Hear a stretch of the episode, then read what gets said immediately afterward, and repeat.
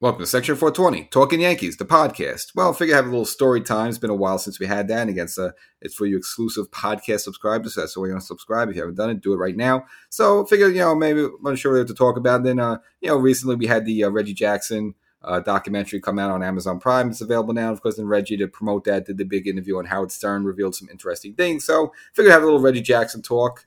Um, now, again, only spent five years with the Yankees, but pretty much – people view him as a Yankee, even though he spent you know a lot more time, won some championships uh, in Oakland as well. Spent some significant time uh, with the California Angels, but nevertheless, more, for the most part, people view him as a Yankee. So kind of figured get into his like final games at Yankee Stadium. You know, never really got the the, the full goodbye he really wanted in '86, so he would come back in '87. So figure get into all that. And but the, really, the interesting part is that final game in '86 because um, it was kind of interesting just for a number of different reasons. Now it was a game where the Yankees lost two to nothing. Uh, now Reggie Jackson did have an opportunity for one final at bat in the eighth inning. You know, he was still, you know, even as a visiting player, he was always a fan favorite. He was still getting the Reggie Reggie chance from the, you know, the, the Yankee Stadium faithful, and of course they wanted to see him get one more at bat and hopefully maybe hit a home run as a kind of a good, you know, a goodbye uh, sign off um, to end his career there. And he was kind of somewhat intending to, um, you know, uh, retire after 86. He pretty much figured if the Angels weren't going to extend my contract or give me another contract, he was expecting to retire. Now, it turns out Oakland would offer him a one year deal. So he did extend his uh, playing career by one year, but he was almost, at least, you know, his mindset at that point in 86 uh, was to, you know, retire after the season if the Angels weren't going to extend him, and it didn't seem like they were interested in extending him. So now in the game itself, um, the Yankees were behind two nothing, so you know for strategic reasons, I guess the, the Angel manager, um, you know, lifted Reggie for a pinch hitter, which you can kind of understand. So Doug Drabek, the righty for the Yankees, started the game. Now Drabek would go on to you know pitch for the Pittsburgh Pirates years later, and that would actually be the better version of Doug Drabek. So the Yankees kind of got a little bad luck with him. The Yankees, you know, kind of the worst version of Doug Drabek. That's why they kind of let him move on to other pastures there.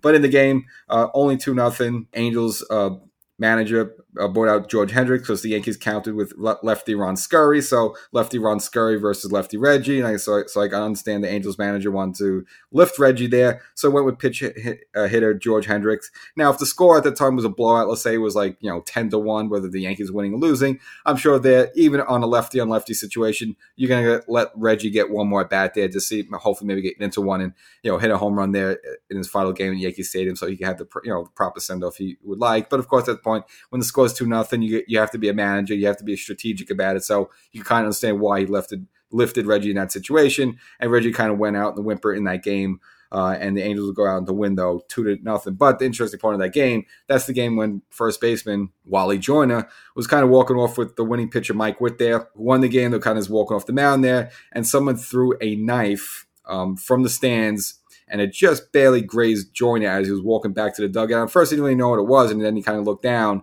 and first he thought he said, thought it was a comb, but then he actually looked at it and was like, oh my God, this is like an open knife. So I guess, you know, out of anger, upset, or just, you know, the usual Yankee Stadium craziness back in those days, especially the 80s, uh, someone threw the knife down and again, just barely glanced Joyner in. Luckily, this was just a glance, nothing else. And of course, he bolted out of there as soon as he realized it was a knife. So it was just kind of an interesting game where it was like, yeah, you look at it as the Wally Joyner game, uh, but it was also, in a way, uh, Reggie Jackson's last game at that time, you would have thought kind of a, a weird night, and, what you would say with this uh, kind of a snoozing two nothing uh, loss for the Yankees. But Reggie would get one more shot, as I mentioned before. He would get re-signed by the Oakland A's, one year deal, so he was able to come back. So his actual last, last, last game for the uh, the play at Yankee Stadium was August 23rd of 1987, and it was the game he played as a DH. Uh, played the entire game, went 0 for 2 with a walk and a strikeout. So, you know, nothing nothing great there. And his last year, you know, was kind of what you expect for a 41 year old. He hit about 220, did hit 15 home runs, so he was able to sort of pad his stats a little bit. But at that point, he was still well over 500 home runs, and he was definitely like a, a surefire Hall of Famer. So it wasn't like he, he was like padding his numbers up or anything like that. Uh, but but interestingly, he thought that that night, uh, that late August night in '86 was going to be his last game in Yankee Stadium. But no, he did come back, and a year about a year later, and uh, again didn't, didn't hit a home run or anything dramatic, but at least was get, able to give him more of a proper send off that you know, he didn't really get in 86 because he wasn't really sure yet if he was coming back or not. So a lot of teams didn't really give him the kudos. You know, you, you saw the, the, the goodbye trail when like, you know, Mariano Rivera left and he got gifts and everything. And even Jeter got kudos by like the Boston Red Sox, like that. Even Big Papi, you know, he got gifts even from the Yankees. You know, Yankees just you know usually you have the big players kind of going out, they kind of get the the heroes uh, goodbye send off. Whereas Reggie really get that in '86, so that's why it was kind of a weird thing. So, but he was able to get that uh, in '87, and even uh, when he visiting the Boston Red Sox in Fenway, um, he got introduced on the on the PA system as Mister October. So again, he got he was able to have you know get his proper send off there as an Oakland A there in '87. So so that's the Reggie story, kind of a quick, just kind of an interesting thing there. So uh, you know, and of course, maybe I'm not sure if you heard of the Wally Joyner story. It's kind of one of the more infamous, uh, you know, kind of in a negative way stories about the whole Bronx Zoo and stuff like that. So, but again, that was the same night where it almost was going to be Reggie's last game at Yankee Stadium as well. So it's kind of interesting all that stuff turned out. So that's the story, kind of a quick one there. So make sure you subscribe to the podcast. Got plenty more of the stories and experience and stuff to share with you, and of course, wrap ups after each series. So catch you next time.